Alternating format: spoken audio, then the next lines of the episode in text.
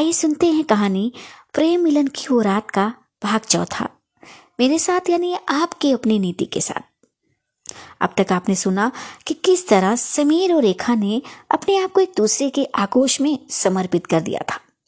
और दोनों के सो जाने के बाद समीर के उठने से पहले रेखा उठ गई थी और सुबह नहा धोकर चाय लेकर आ गई थी कमरे में समीर को देने। और अब आगे की कहानी समीर खुद बयां कर रहा है अपनी जुबानी। तो ये सुनते हैं।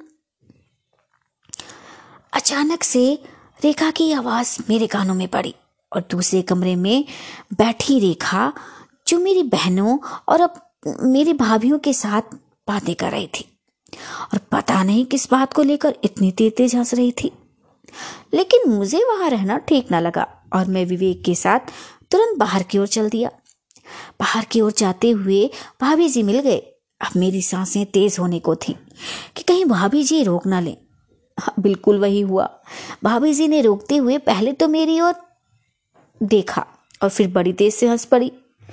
मैं भाभी के हंसने की वजह भी समझने की कोशिश ही कर रहा था कि भाभी जी ने पूछ ही दिया।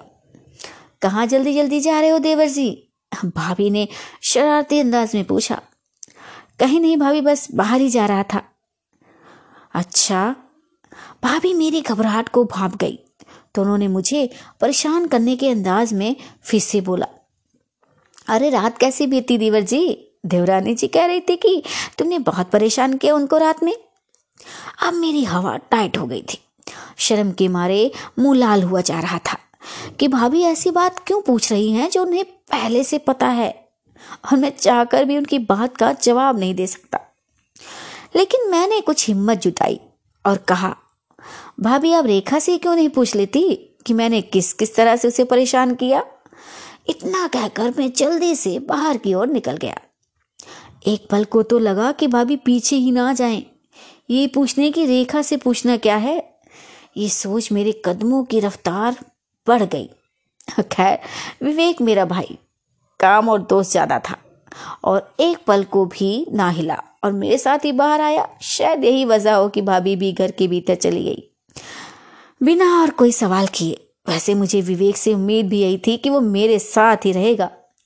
मैं और विवेक घर से थोड़ी दूर आम के बगीचे में आ गए।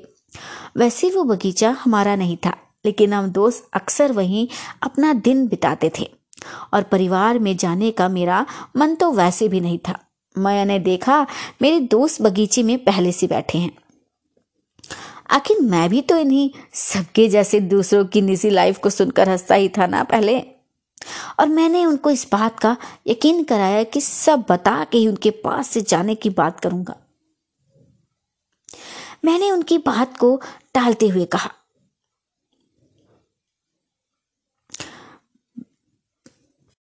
पहले तुम लोग ये बताओ कि मुझे देखकर हर कोई हंस क्यों रहा है? नीलेश बोला, अबे डैश, अगर सुहाग रात की निशानी ऐसे लेकर घूमेगा तो लोग हंसेंगे नहीं तो क्या रोएँगे? नीलेश ने हँसते हुए कहा, क्या बोल रहा है? मैं कुछ समझा नहीं। अरे, तू सीधा साधा क्यों नहीं बताता कि क्या बात है? मैंने अपने माथे पे सिकुड़न लाते हुए कहा। नीलेश थोड़ा झल्लाते हुए और हँसते हुए बोला, अब इस साले ये तेरी गर्दन पर क्या निशान है? भाभी ने इतनी ज़ोर से काटा कि निशान ही पड़ गया। ओहो लब बाइट इतना कहकर वो इतनी तेज से हंस पड़ा कि देखते ही देखते सब ठहाके लगाकर हंस रहे थे। मैंने घूमकर विवेक की ओर देखा तो वो भी हंस रहा था। मुझे थोड़ा गुस्सा आया और मैंने विवेक से कहा अच्छा तू तो बता सकता था ना, लेकिन तूने भी कुछ नहीं पता भाई। विवेक ने हँसी रोकते रोकते कहा कि, भाई, अगर बता देता तो इतना मज़ा कैसे आता? इतना कहकर फिर को भरी हँसी गूंज पड़ी। मुझे कुछ न सूझा। फिर भी कुछ कहना तो था ही तो मैंने सफ़ाई देने के अंदाज में कहा, अरे यार, ये तो मच्छर ने काट लिया था, और मैंने खुजला दिया तो ऐसा हो गया। अब बारी थी अरुण के बोलने की। अच्छा तो समीर भाई, वो मच्छर फीमेल रही होगी क्यों? ठीक कहा? हाँ और मुझे तो लगता है मच्छर ज़रूर साड़ी पहन के आई होगी। इसीलिए तो तूने मच्छर को न मार के उसके द्वारा दिए गए इस चुंबन को सहलाया होगा, है मेरे भाई? इतने में नीलेश भी बोल उठा, अरे, मेरा मतलब खुजलाया होगा, है ना है ना है ना? इतना कहकर वो फिर हंस पड़े और सब बस मेरी मानो तो ले रहे थे। और मैं कभी उनकी हँसी का साथ देता और कभी अंदर ही अंदर गुस्सा होता रहता। इसके अलावा मेरे पास कोई दूसरी चॉइस भी नहीं थी। अब मैं सोच रहा था कि इससे अच्छा तो मैं घर में ही रहता तो भी ठीक था। इतने में मेरे फ़ोन की घंटी बजी। मैंने सबको फ़ोन दिखाते हुए शांत होने को कहा। अरुण ने पूछा, भैया, किसका फ़ोन आया है? अरे, भाभी जी का है। ये बात उसने अपनी कमीनी हँसी के साथ पूछी। मैंने हाँ सर हिलाया, जी महाराज, और फ़ोन उठा लिया। Hello hello. इतने में पीछे से दोस्तों की आवाज़ आई। अरे भाभी जी, नमस्ते, हम समीर भैया के दोस्त हैं। हालाँकि फ़ोन पर मैं था और वो मेरे साथ बस खड़े थे और तो और उनसे बात भी नहीं हो रही थी। तब भी बस बीच में डिस्टर्ब करने के लिए बस बोलते चले जा रहे थे। सब बारी बारी अपना नाम पुकार के रेखा को बताना चाहते थे कि ये सब मेरे साथ खड़े हैं और ये सब मेरे दोस्त हैं। बात हो ही नहीं पा रही थी कि तभी दूसरी तरफ़ से एंगेज ध्वनि आने लगी। रेखा फ़ोन काट चुकी थी। ज़रूर कोई कमरे में आ गया होगा तो इसीलिए कॉल काट दी। फ़िलहाल, लेकिन अब मैं जल्ला उठा और उन सब पर गुस्सा होने लगा। तुम सब चूतिया हो, बस किसी बात को तो करने तो दिया करो, जहाँ देखो अपनी, बस। लेकिन उन सब कमीनों पर मेरे गुस्से का कोई फ़र्क पड़ने वाला था? अरे कहाँ पढ़ने वाला था? वो तो बस हंसे जा रहे थे। थोड़ी देर बाद जब गुस्सा शांत हुआ तो मुझे एहसास हुआ कि मैंने कुछ ज़्यादा ही बोल दिया और मैंने सोचा कि उन सबको सॉरी बोल दिया जाए। हाँ मेरे इस व्यवहार के लिए।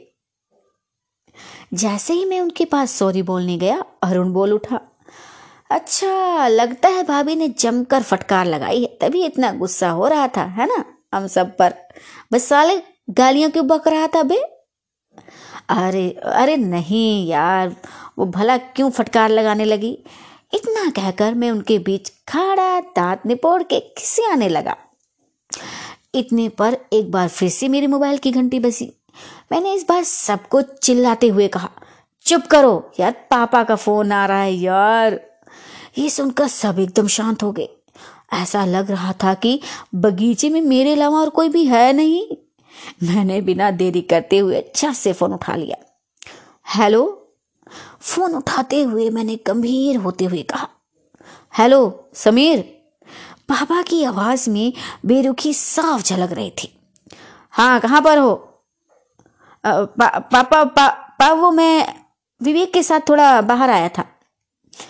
नाश्ता करके गए हो? नहीं पापा, बस अभी आ रहा हूँ, फिर खा लेता हूँ। अच्छा विवेक और सभी दोस्त तुम्हारे साथ हैं? नहीं पापा, बस विवेक है। अच्छा। विवेक और सभी दोस्त एकदम चुप्पी साधे मेरी बात सुन रहे थे। सीधे घर आ जाओ, तब तुमसे बात करता हूँ। इस बार पापा ने गुस्से में आते हुए कहा यह सुनकर मैंने विवेक को कहा, भैया तू चल चल घर, पापा बुला रहे हैं, भाई, चल चल चल। आज हम दोनों की पिटाई होने वाली है। इतना कहकर हम दोनों बड़े बड़े कदमों से घर की तरफ़ हो लिए बाकी के मेरे दोस्त मेरा साथ छोड़कर वहाँ से अपने अपने सफ़र को रवाना हो लिए। क्योंकि भैया, कुछ कमीने दोस्त होते हैं, जो ऐसे मौकों को हाथ से जाने नहीं देते। वो कहते हैं तो भैया, जा जा और मार खा के आ। डर के मारे हम दोनों की फटी जा रही थी कि पता नहीं क्या होगा। घर पर और हम क्या जवाब देंगे? ये सब सोच सोच के हालत खराब हो रही थी।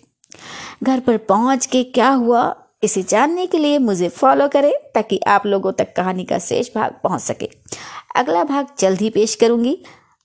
आपकी अपनी नीति पेज पे एंकर पे स्पॉटिफाई पे और यूट्यूब पे फेसबुक पे सब जगह जाए, पेज को फॉलो करें चैनल को फॉलो करें। तब तक के लिए सबको नमस्ते, सबको प्रणाम।